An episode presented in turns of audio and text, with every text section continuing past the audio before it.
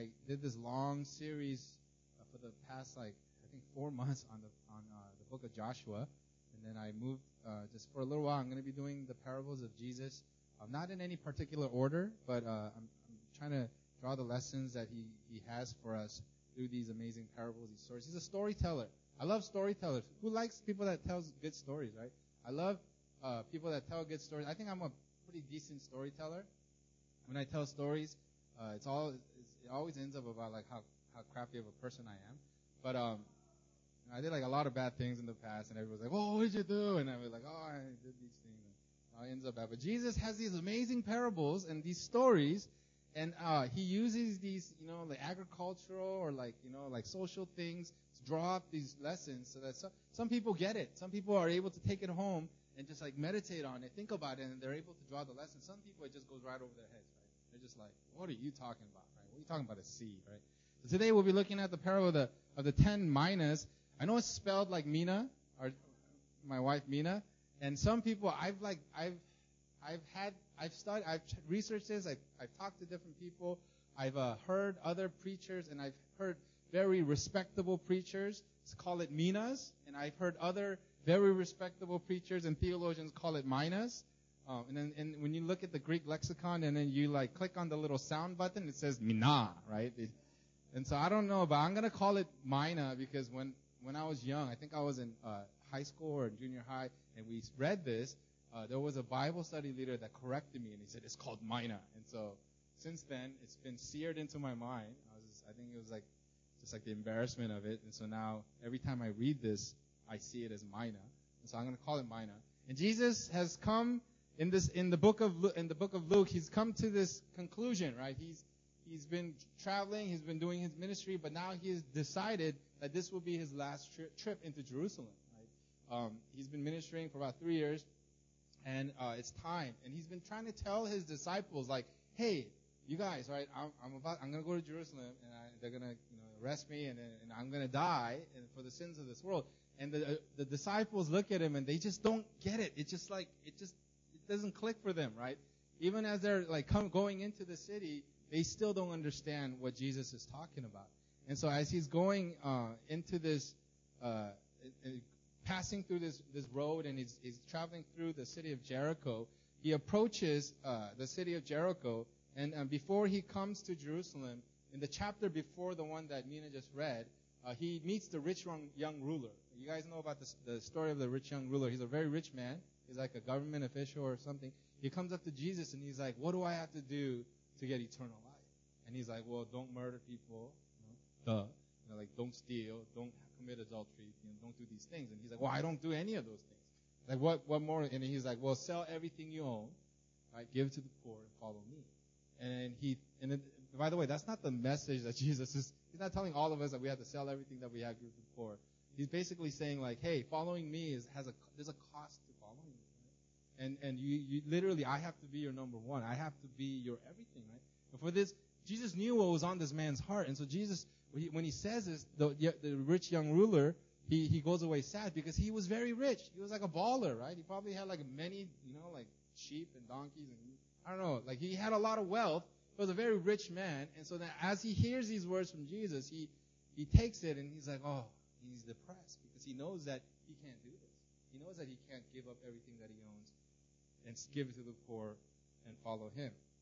And so, uh, you know, and then he tells him that it's easier for a camel to go through the eye of a needle than a rich man going to, to heaven. And then in Luke 18, uh, I believe this is the next slide, uh, the disciple says, then who can be saved? But he said, what is impossible with man is possible with God. And Peter said, see, we have left our homes and followed you. And he said to them, truly I say to you, there is no one who has left house or wife or brother or parent or children for the sake of the kingdom of God who will not receive many times more in this life and in the age to come eternal life. Now, shortly after this, Jesus has this encounter, and, and Mina read about it, with Zacchaeus, right? You know, who, you know the song from When You're long about Zacchaeus, climb the sycamore tree? Well, he was a tax collector who is considered by the Jews one of the worst people that you can be, they hated tax collectors. You know, it had a lot to do with their, with them being under the, the Roman rule, and these were actual Jews, so they were one of them that would, like, they, the, Rome would be like, hey, I'm gonna, we have these, you know, positions. They would bid on these rights to collect taxes from certain areas. And so, you know, these Jews said, oh, you know, like, you know, I would like to be a tax collector. And then, so then they would, you know, whatever, they would probably like, you know, grease the right people. And they would get this, this position. And then Caesar in Rome only like wanted a certain amount from like Judea, right? Like, oh, we expect this many taxes from Judea, right? And so then as long as he collects that much, whatever he made on top of that would just become his. He was a very rich man. Um, and, and the Bible says that he was a chief tax collector. So he was like the, the best of the worst men, right? He was like, he, he was, he was, he was even hated more than the, the average tax collector. And he was already very short, right? He was a, he was a wee little man. And he sees Jesus in the crowd and he wants to, he wants to see him. He's like, oh, I heard about this man. He, he gets excited and he wants to see him, but because he's so short, he, he runs and then he can't see him over all of the people, right? And so then he climbs a sycamore tree and then he looks at Jesus. And then Jesus, realizing Zacchaeus is watching him, right? Jesus knew what was on the hearts of man, right? So he goes up to Zacchaeus. He says, Zacchaeus, hurry, come down, for I must stay at your house tonight. This is the first time in the Bible I, I believe that Jesus actually invites himself into somebody's house, right? And Jesus invites he invites himself to Zacchaeus' house, and and he knew the state of Zacchaeus' heart. On the outside, everybody saw this despicable tax collector, right? Ew, tax collector, right? Like there is no modern day equivalent to a tax collector. Like imagine the most hated person that you can imagine, and I know you guys have some people in your mind. I'm not gonna say it, right? And then it, and then imagine them like lording it over you, right? And so um, he was the chief tax collector, and and he goes and he, but he actually knew what was on his heart. And then Jesus saw something completely different. Jesus saw his heart, and he saw the childlike faith that he had. He's a, he's a government official, and he's running. These men never ran back then. Running was a sign of like, like it was like like you know if you were like dignified and you never ran. Children ran, right? Like servants ran, right? But rich people, right? Like, you know, the Pharisees and the Sadducees, they never ran. But this guy, he runs. And not only does he run, but you can't see, so he actually climbs a tree, right? No one climbed trees back then. It was it wasn't the thing to do. Like right? Like like they considered climbing a tree something that like a slave would do or a servant or somebody that was of the lesser class would climb a tree, but a dignified man would not ever climb a tree. Zacchaeus, he climbed the tree. And so God Jesus knew what was on his heart, and while everybody's grumbling that Jesus is like with Zacchaeus and going to his home, Jesus saw this faith in, the, in his heart. And it says, it says, and Zacchaeus stood and said to the Lord, Behold, Lord, the half of my goods I give to the poor. Is that the right one? Yes. To the poor. And if I have defrauded anyone of anything, I restore it fourfold. So, he, so he's saying like, hey, if I if I, you know, I'm first of all take half all my that I owe, I'm gonna give to the poor, and if I've like defrauded them, I'm gonna pay them back fourfold.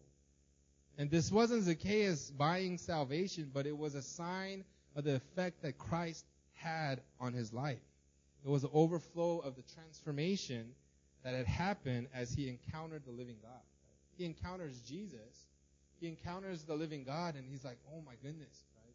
Like, like his life is changed. And Jesus says, it says, and Jesus said to him, Today salvation has come to this house, since he also is a son of Abraham, for the Son of Man came to seek and save the lost.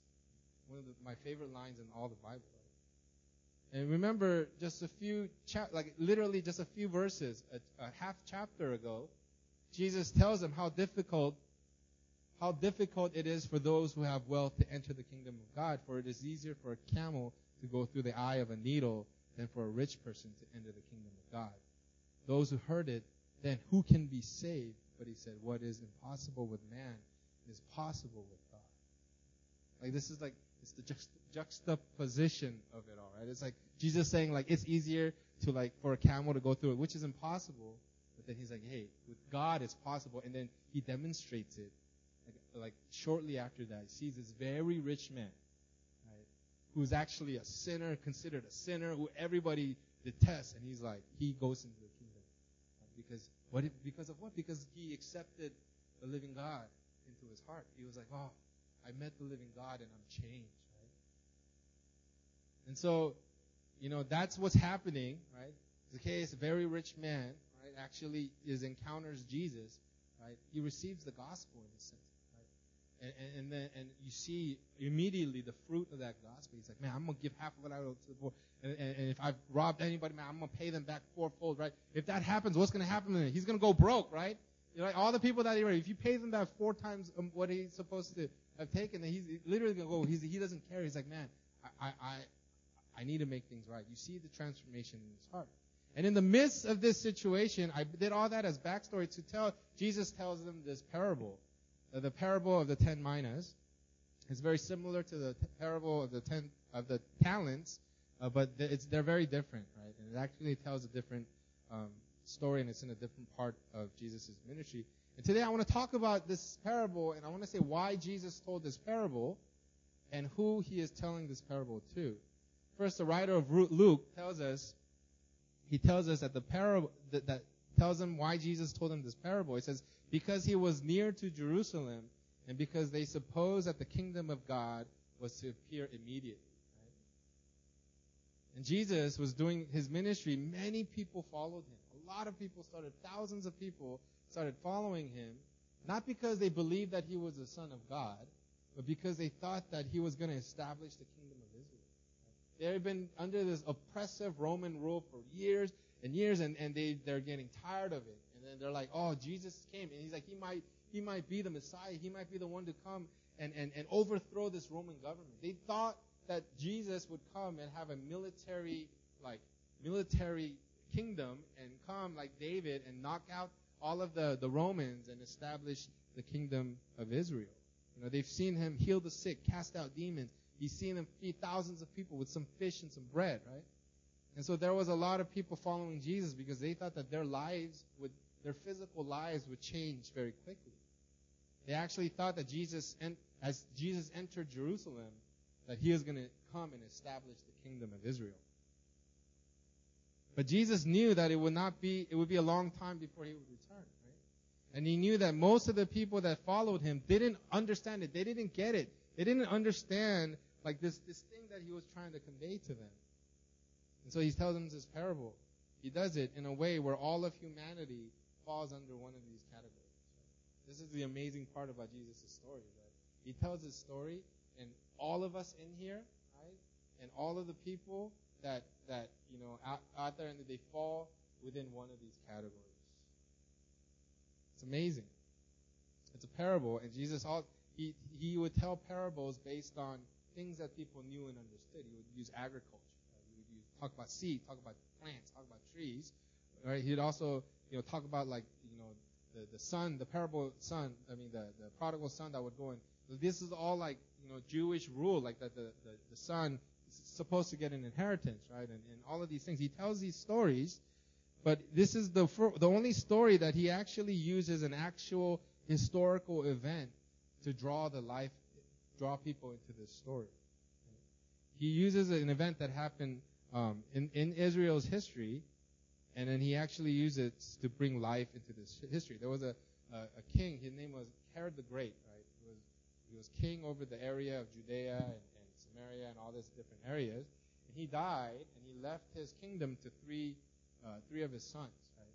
This is, this is from uh, the historian Josephus, and he talks about how um, in the Roman Empire, Caesar was the ultimate head. Caesar Augustus, he was like the main man. He was emperor over the whole entire empire, the Roman Empire. But he would like allow uh, allow under kings, kings like within nations, to rule the the general area because it was so vast, and it would take them like almost a year to get to Rome, right? Or like I don't know how long, but like like the information, it would they didn't have the internet, right? Like you don't have like Donald Trump tweets like going off like you know three in the morning and like you know all these different things. You didn't you didn't have this back then, right? So it was very hard to govern from Rome, sitting in, in Rome and try seeing what's happening in like Samaria. So he would allow these kings to rule in these general areas.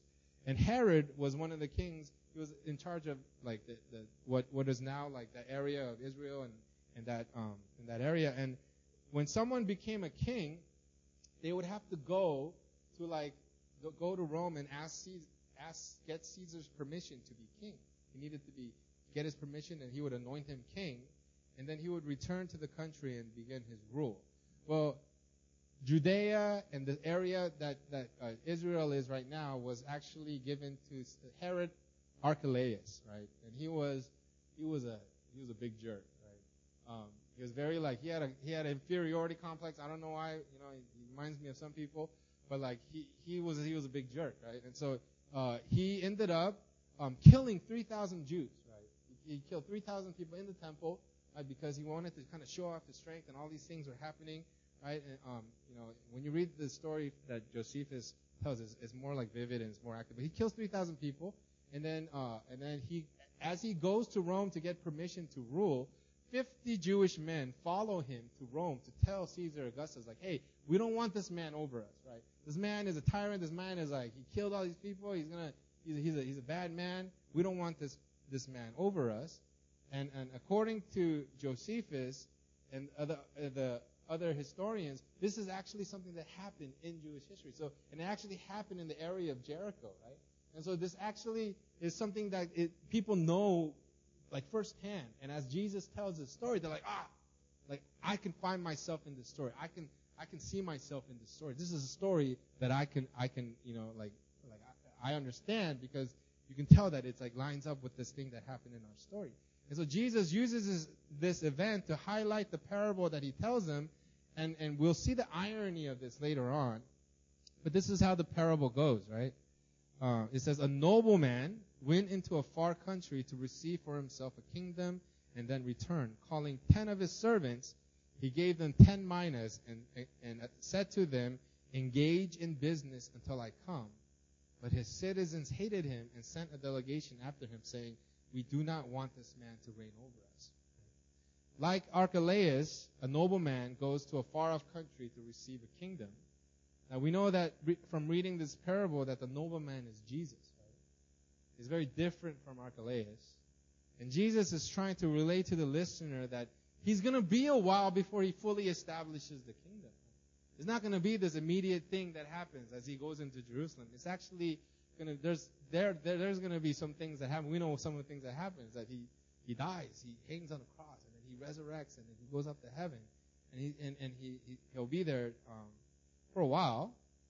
And then uh, and so he, this is one of the reasons why he's he's telling this this this this parable is that this kingdom of God is not going to happen right away. And Jesus is trying to to relate to the listeners that there's going to be this period? And and and like the nobleman that goes off to this country, right? Like back then, it took like months, sometimes even a year, to go off to a different country and come back. It's not like now. They didn't have KTX, and they didn't have cars, and they didn't have like you know these these airplanes and things to get to like you know Rome or you know, they, they had to travel. They a lot of them had to either walk or ride on like mules or donkeys and carts that would take them a long time. And so he's telling the story that it's going to be a while before this kingdom is established. And we know that Jesus is with us, you know, through the Holy Spirit. He is with us, right? And we can experience him. But right now, he's seated in heaven at the right hand of God. Who believes that? Who believes that he's alive, that he's risen, that he is actually seated at the right hand of God that he, he there's a man, flesh and blood, a Jewish man, you know, with hairy arms. I always say that because I believe that Jesus had hairy arms. Because, you know, you know, they all had, you know, they had curly hair and like he he he looks like a Jewish man and he's sitting in heaven and he's in, interceding for us, right? And the nobleman, before he leaves, he he gives ten of his servants ten minas, one mina each, and the mina was a large sum of money it wasn't like a huge amount of money. When you talk about the talents, the talent was a huge amount of money. It was actually it was not a currency, but it was a weight, right? Talent. And if you look at a picture of what a talent should be, it's like a boulder like this big, right? Huge sum of money. But a mina was considered, you know, I've heard different people talk about it, but it's either like three to five months uh, of, of wages for a laborer. Right? So about, you know, like not a huge amount of money, but it's not like, you know, tiny either. It's a significant sum of money and before he leaves, he tells them to engage in business until I come back. He tells them to use this this this mina, use this what I'm giving you, work with it, you know, like like you know, work on it and, and get it to you know like so that when I come back, you have something to show me. Now Jesus mentions that this his citizens of the nobleman hated him and sent a delegation after him saying, "We do not want this man to reign over us." You know, people are bearing witness with this. They're like, oh, like I can see this, right? Like I would, I would be one of those people. Like, you know, they're actually able to see that, um, you know, that, that they would be somebody that would go and do this. They don't, they don't see the irony of it. Already they can imagine themselves in this story and they know how this is going to go and how this is going to end. And Jesus tells them that the nobleman returned and called for his servants to come and give an account. And they come and they begin to tell the nobleman what they had, what happened to the mina that they've been given. And the, and the first came before him saying, Lord, your mina has made ten minas more. And he said to him, Well done, good servant, because you have been faithful in a little, in a very little, you shall have authority over ten cities. And the second came, saying, Lord, your mina had given, had made five minas. And he said to him, And you are to be over five cities. Now this this first category, I, I want to call the good, right? The, the good servants, right? The first one takes the master's mina and turns it into ten. The second turns it into five. Now let's try to understand what the what Jesus is talking about, what he's alluding to when he's talking about the mina. And I believe that what the mina is is the gospel of Jesus Christ. It's it's what God gives us, right? He gives us He gives us Himself. He gives us this news of the gospel that's able to transform us and change us and, and, and be so much more in us than just a ticket to heaven, right? All ten servants are given the same amount. It's not like one was given more. They're all given one mina. And we're all given the same gospel. We're all given the same saving grace. We're all given the same opportunities to serve God and, and, and, serve Him in our lives. But not all of us are going to do the same things with the opportunity of the gospel that we are given. You see, the gospel is not just a ticket to heaven, like I said. A lot of people we use it like a ticket. Oh, I have this ticket to heaven, and I'm gonna put it in my pocket, and then I'm gonna go on doing my business. Right? It's not just something that we receive and we hold on to so that we can get to heaven. The gospel is an opportunity for us to take it and do what God has called us to do. He called us to advance the kingdom of God. Thy kingdom come, thy will be done on earth as it is in heaven. To do what, to do his work. As he's in heaven, he wants us to do. He gave us this great commission. You know, the Great Commission is evangelism, but it's so much more than just evangelism. It's so that we, we transform within, right? You guys don't understand that the Great Commission means that we must first transform ourselves. We, we, we become the man that God really wants us to be. We start to walking righteously with God. We start to walk in line with the Holy Spirit. And as we're in line with the Holy Spirit, God's going to start to send us. Right? Maybe to Africa or maybe to like these other countries or, or maybe just to your workplace, right? Or maybe just to your school or maybe just to your family. But it, is, it, it starts, the gospel is, is, is that thing that's supposed to transform us. It's supposed to grow in us. It's supposed to grow like a seed. I preached on it a few weeks ago. Like a, a seed, right? It doesn't remain a seed. It grows and it becomes this exponentially like bigger thing than it actually started out as. And that's what the gospel is. We receive the gospel. but it's supposed to grow and advance and, and, and transform us. As we, and as it transforms us, we transform the world around us. James said, faith without works is dead, meaning if the gospel is truly in you, it's supposed to produce. The works doesn't save us, but if we truly experience in us saving grace, it will produce us the fruit of that grace and that mercy. And the faithful servants are able to produce this fruit from the minas that they are given. The gospel is in us producing dividends. Who knows what dividends are, right? Like stock dividends, right? When I, I took business, uh, it's like when you invest in a stock and you hold on to it, whatever money that it makes, it gets given out, and it's it's it's whatever that initial investment produces for you, right? It's a dividend, right? And and the, the these good servants are able to produce these dividends. Will, the gospel will continue to remain in us and produce the increase and the fruit that God wants us to have as we are able to transform the world around us, right? And the part of the the faithful servants shows us the character of the good servant and the character of the of the master. I want you guys to look at this, right? First, the first came saying, "Lord, your mina has made ten minas more." Right? his words show like humility. He didn't say, "Master," or like, "Hey, man, this mina, I took this mina, and then I did business, and then I made it into 10 mina. He doesn't say that. What does he say? He says, the mina that you gave me, right, produced 10 minas. What you gave me. is able to produce ten more. It, it, you see the faithfulness and the honoring in, his, in in the words, right? You don't see you don't see like any kind of like pride. You don't see any kind of like oh, well, taking credit for this, but you say the the mina that you gave me, right? Remember you gave me the, it produced nine more, and now I have ten. You see the faithfulness and you see the, the humility in the heart of the servant. And it's not about what we do. It's not about what we do, but ultimately it's what the gospel does in us. It's not about what the what the servant did, but it's what the mina was able to produce as as he invested it. So many times we think like, oh man, I have to do this. Yes, right. And I'm, I, I, I've been pre- I've been preparing for my next week's sermon last week as well, and and and one of the points is like, yeah, like we're supposed to like do things for God, but God is all about relationship. He's not about function. You gotta, you gotta. I'm not gonna preach it here, so I'm gonna give you a little bit, right? This is a tangent. But like, what always existed before creation? You know the one thing that existed before God created anything? The one thing that existed before God created anything was relationship. God never had to create relationship. And in, in, in John 17, as Jesus is saying his prayer, he talks about like, hey, God, like, like he's like, Father, like now give me the glory that I had with you before the foundation of the world. He's like, he's been on this earth and he's been separated from the Father. He's connected through prayer and intercession, but he's like, I want to experience what it was for us to be in this union before the foundation of the world. That's relationship. And he prays that over his people, that God, I pray that they will be one as we were one. And, and the, the amazing part is that God is always about relationship before function. He never want. He's not going to tell us to do something if we if if our relationship with with him is not in that place. He's not gonna he's not gonna say like, oh, good, like you're doing a great job when we're all praying to God and we're doing this, you know, like we're worshiping God, but our relationship with the people around us suck.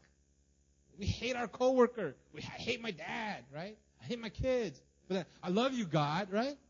And God's gonna be like, dude, you you're missing it, right? It's all about relationship like I, what I want for you is unity and oneness. I want you to be able to love one another.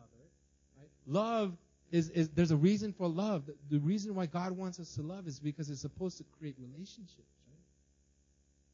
And so, so this man he gives him this mina, and and it's not about what he did, but he's like, hey, your mina did this. It's like, God, the gospel that you gave me produced this life for me. Right? When I see Jesus, right, face to face when, when, when he comes back or, you know, I die or whatever, I want to be able to say, Jesus, the gospel that you placed inside me was able to produce this life for me. And yeah, it might not be as big as Billy Graham's. One, one per servant made 10 minas, right? The other person five. There were 10 servants, I, and we only know of three. I bet there were some that only doubled. Here's the mina that you gave me, and here's another one. You know, like, you know, but still, at least there's increase, and it's the increase that the gospel and we don't all have the same opportunities. We don't have all the, the same kind of thought process, and we have different things in our life that can bring us down. But at the end, the gospel in us is supposed to create this fruit, right? It's to create this increase. And we see here in the response by the nobleman, the character of our God. He tells the servants, and he said to him, and he said to them, well done, good servant, because you have been faithful in a very little, you shall have authority over ten cities. The servant was given a mina. It's not a good, it's not a huge amount of money. It's not a lot. And that's like what we have to offer to God. God, I can do this for you. I can, I can do this for you. It's not a lot. We can do what we can, but in the scheme of things, it's not a lot. All the things that we can do for, for God is not a lot. Some are able to do more. Some are able to do less. But but at the end of the day, the minas that we give to the nobleman is not much. Some made ten, some made five. There are a few. I bet they, they had maybe three or two or just one. But look at what the nobleman's response is. It says, "I will put you in charge of cities." You take thirty thousand dollars and you make sixty thousand dollars, and then this guy's like, "You know what? I'm going to put you in charge of cities. He is a generous God. He's a loving God. He's a God that wants to share His glory with us. God is zealous about His glory. In the Old Testament, He says, I will not share my glory with no one, right? And yet in Christ, He shares His glory with us. John 17, 22. It says, The glory that you have given me, I have given to them, that they may be one, even as we are one. He called you, 2 Thessalonians 2.14, He called you to this through our gospel, that you might share in the glory of our Lord Jesus Christ. So we have a God that, that loves us, that's generous, and He's willing to share His glory with us. Our God is a God who would sacrifice His one and only Son to save and redeem us. That is a generous and loving God. And we see the generosity in the way that the master rewards the servants. Makes him 10 and the rewards are for him to be over cities. It's the exponential increase between what they produce and what they are rewarded. And we have to realize that God rewards us not based on what we can do, right? But He rewards us based on based on His heavenly glory and heavenly riches says Philippians 4:19, and my God will supply every need of yours according to his riches in glory in Christ Jesus. Ephesians 3:16 that according to the riches of his glory he may grant you to be strengthened with the power through his spirit in your inner being. He doesn't reward us based on what we can do. He doesn't reward us on what we think we're worth, but he rewards us and he and he, he gives to us based on his amazing heavenly he, the guy made four minas. He took one, and then he gave him five. So there's, he made four and he's like, "You're going to be over five cities." That is the generosity of our God. God will reward us when we are faithful to Him. Remember what Jesus said you know, earlier.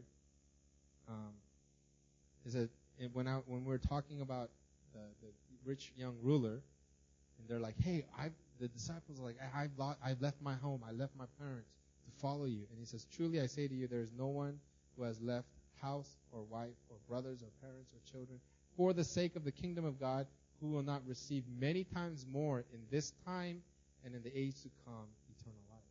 In this life and in the age to come. God's going to reward us in this life. It may not be money, right? But God blesses his children. And then imagine what is waiting for us in heaven as we live this faithful, as we continue to follow Him and being led by His Spirit and allowing the gospel to, to, to bear fruit in our lives. There are rewards, there are crowns waiting for us in heaven. Jesus tells us that we have rewards in heaven. Matthew 5:12 Rejoice and be glad for your reward is in heaven is great for in, in the same way they persecuted the prophets who were before you. Revelations 22:12 Behold I am coming quickly and my reward is with me to render to every man according to what he has done. Your faithfulness will not go unnoticed. Faithfulness will not go unnoticed. When you continue to follow God. Yeah, the, your friends might be having more fun. Yeah, those dishonest people might be making all that money, right? Yeah, that person might have gotten the job because he lied on his resume, right? But at the end, as you continue to follow faithfully in the path that God lays out for you, there will be rewards, amazing rewards in heaven. You guys have to realize it. And so we saw the good servant. Now let's take, let's talk about the other category. Let's call them the bad, right? The bad servants, right? It says, then another came saying, saying, Lord, here is your mina, which I kept laid away in a handkerchief. The servant takes the mina that he's given, puts it in a handkerchief, and does nothing with it. Sticks it in his pocket go on, goes on with this. And he gives him the reason why he did this. He says, I know that you're a hard man, a severe man. You take what you did not deposit and reap what you did not sow. This is a servant that does not know his master. Not only does he not know his master, but he calls his master a thief. Right? Says you take what you did not deposit, you reap what you did not sow. He has a wrong understanding of his master. He doesn't understand that the nobleman is a gracious, generous, benevolent ruler. But he sees him as this harsh taskmaster. That, that, that's, that's, that's, you know, like it's mean and cruel, right? And, and he actually calls him a dishonest thief. So he does nothing with his mina and pulls it out of his pocket and he's like, here in this handkerchief is a mina that you gave me. And he gives it to him. And then the nobleman says to him, He said to him, I will condemn you with your own words, you wicked servant. You knew that I had, was a severe man, taking what I did not deposit and reaping what I did not sow. Why then did you put my money, why then did you not put my money in a bank, and at my coming I might have collected it with interest? And he said to those who stood by, Take the mina from him and give it to the one who has the ten minas. And they said to him, Lord, he has ten minas. I tell you, everyone who has has more will be given, but from the one who has not, even what he has will be taken away. Now there are different interpretations of what this this third servant represents. Who the third servant, uh, what Jesus is talking about. Some people believe that this is a Christian who is already saved but does nothing or very little for the kingdom of God, and the empowering grace that He's given when He is when He is uh, will be removed from Him, and He starts to get worse and worse. But he is a Christian and will eventually be saved. But when he gets to heaven, he just won't have as much rewards as everybody else, right? I don't necessarily agree with this interpretation. Right? First of all, the taskmaster tells the servants, I will condemn you with your own words. And I know that in Christ Jesus there is no condemnation. There is no condemnation in Christ Jesus. And I also, and the servant had zero increase to what he's given. Zero increase. I started the sermon with a rich young ruler and Zacchaeus. The ruler failed. Right? He failed. At the end, he, there was no transformation in his life. But Zacchaeus succeeded because there were, there, you saw the transformation. There were, there was change. There was, you see the change of his heart, and you see him like, I'm to give everything, half of what I have, and I'm to pay back fourfold. You see the increase, the dividends that he has in his life. But this servant had none. He just stuck it in his pocket and did nothing with it. And some interpret this passage as a third servant being someone that believes he is saved. He acknowledges with his mouth, but he fails to see the increase of the gospel in his life. Jesus himself told us that on that day, many will come to him. They'll cry out, Lord, Lord, did we not prophesy in your name? Did we not cast out demons? Did we not do all of these? I taught Bible study, dude. Like, I did all of these things. And he's like, you know what? I never knew you. That's a scary thought. Let me tell you, there's a lot of so-called believers in church that claim to be believers, but we see none of the fruit in their lives. As a matter of fact, Jesus calls them to love, and they hate those that are different. Jesus calls them to be selfless and, and give and be generous, and they're just greedy and they're cheating and lying just to have more gains in their lives. And Jesus is saying, I want to, what I want to see in you is I want to see transformation of your heart. And then this, this man had zero transformation. This is a scary thought. I believe that the people that interpret this as a Christian that's saved but like really does nothing is they're trying to you know, like trying to keep people from not being like not you know like getting offended and leaving because you know basically saying there's some of you in here that think that you guys can go to heaven but you're not. That offends a lot of people. They'll be like i believe in jesus.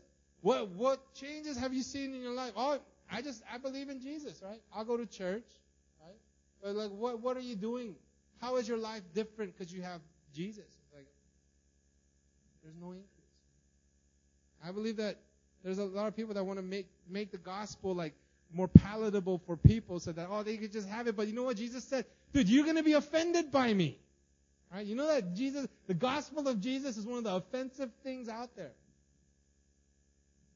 And, and I believe that what Jesus is saying is that there's going to be a lot of people when I come back, and they're going to be like, "Hey, right here, right here, Jesus," and he's like, "I did not know you." And that's the whole. That's the hard truth here. Jesus wants to see the fruit of the Spirit in them, but he sees none. This is a scary thought.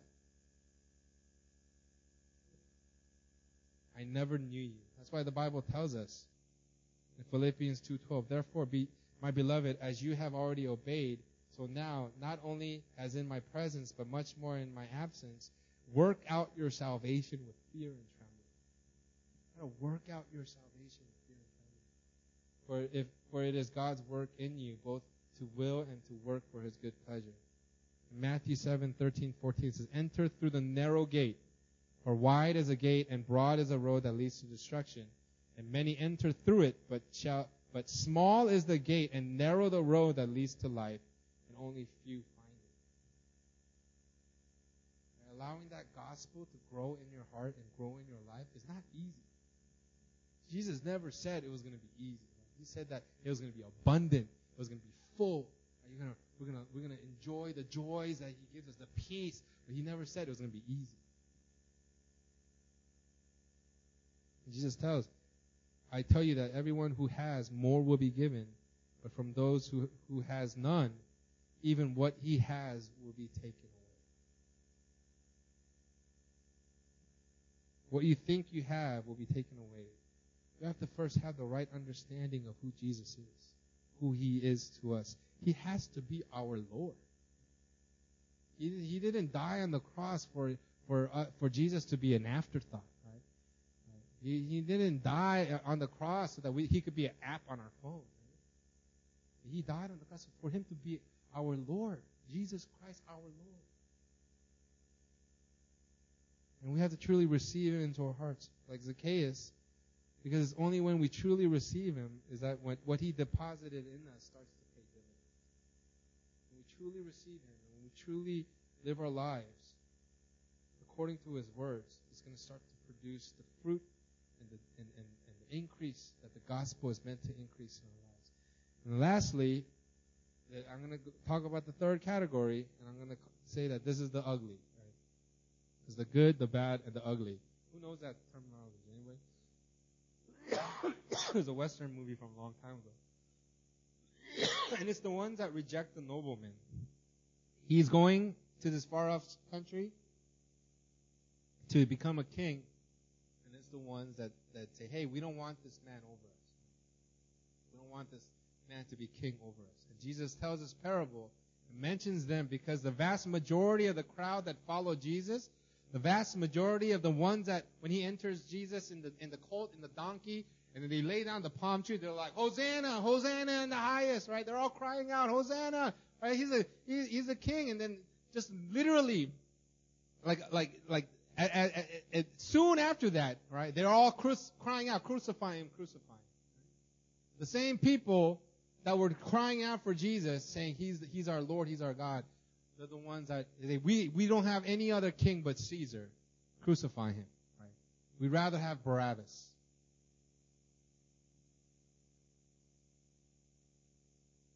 They they you know they're like the delegation that went to Rome to tell Caesar that they didn't want Archelaus over them, but instead they will reject the very Son of God. And they will reject the King of Kings and the Lord of Lords, and they will actually help to nail him this is this is why this kind of this irony of everything, right? They're like, oh yeah, we're like the people that go, we don't want this king over us. Well, that's you. That's what he's saying. Because the the mass, the the vast majority, I would say like 90 percent, even more, of the people that were like crucif- like we're saying Hosanna, he, like Hosanna, Hosanna in the highest, would actually be the ones that cry out, crucify him, crucify him, nail him to that cross. And Jesus says that the nobleman tells the servants but as for those enemies of mine who did not want me to reign over them, bring them here and slaughter them before me. It was gruesome. And we live in a world where more and more of the people around us aren't just not religious.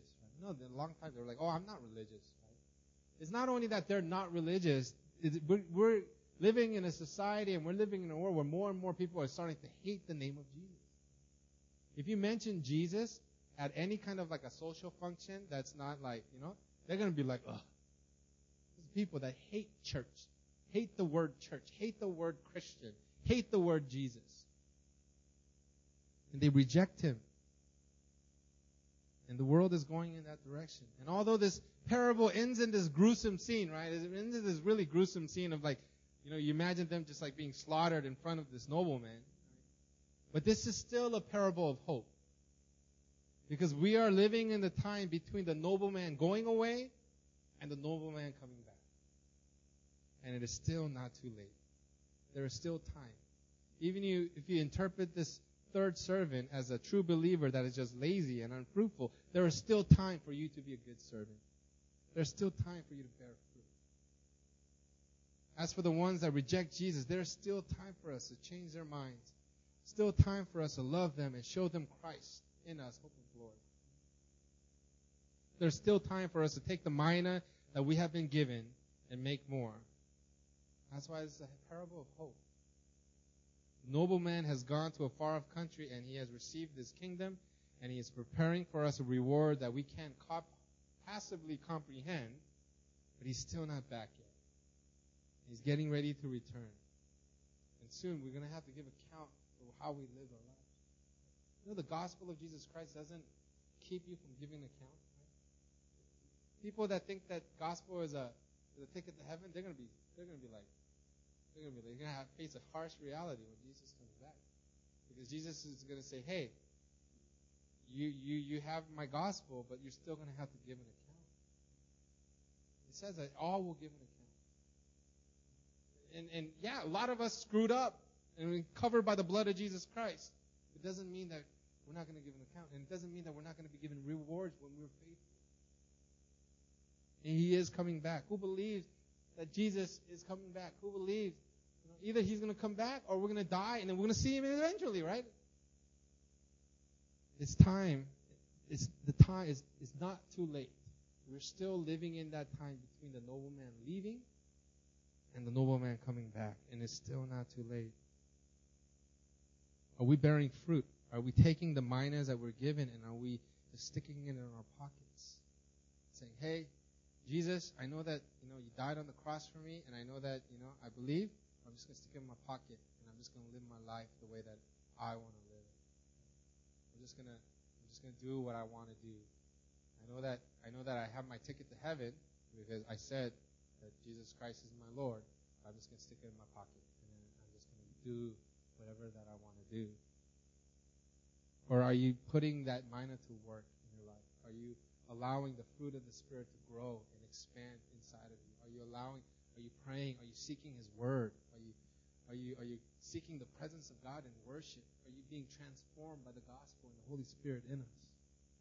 Because it's still not too late. I'm not perfect. I, I never I don't claim as a matter of fact I'm, I'm I'm a pretty crappy person sometimes, right? But then I'm reminded Jesus constantly reminds me it's not too late.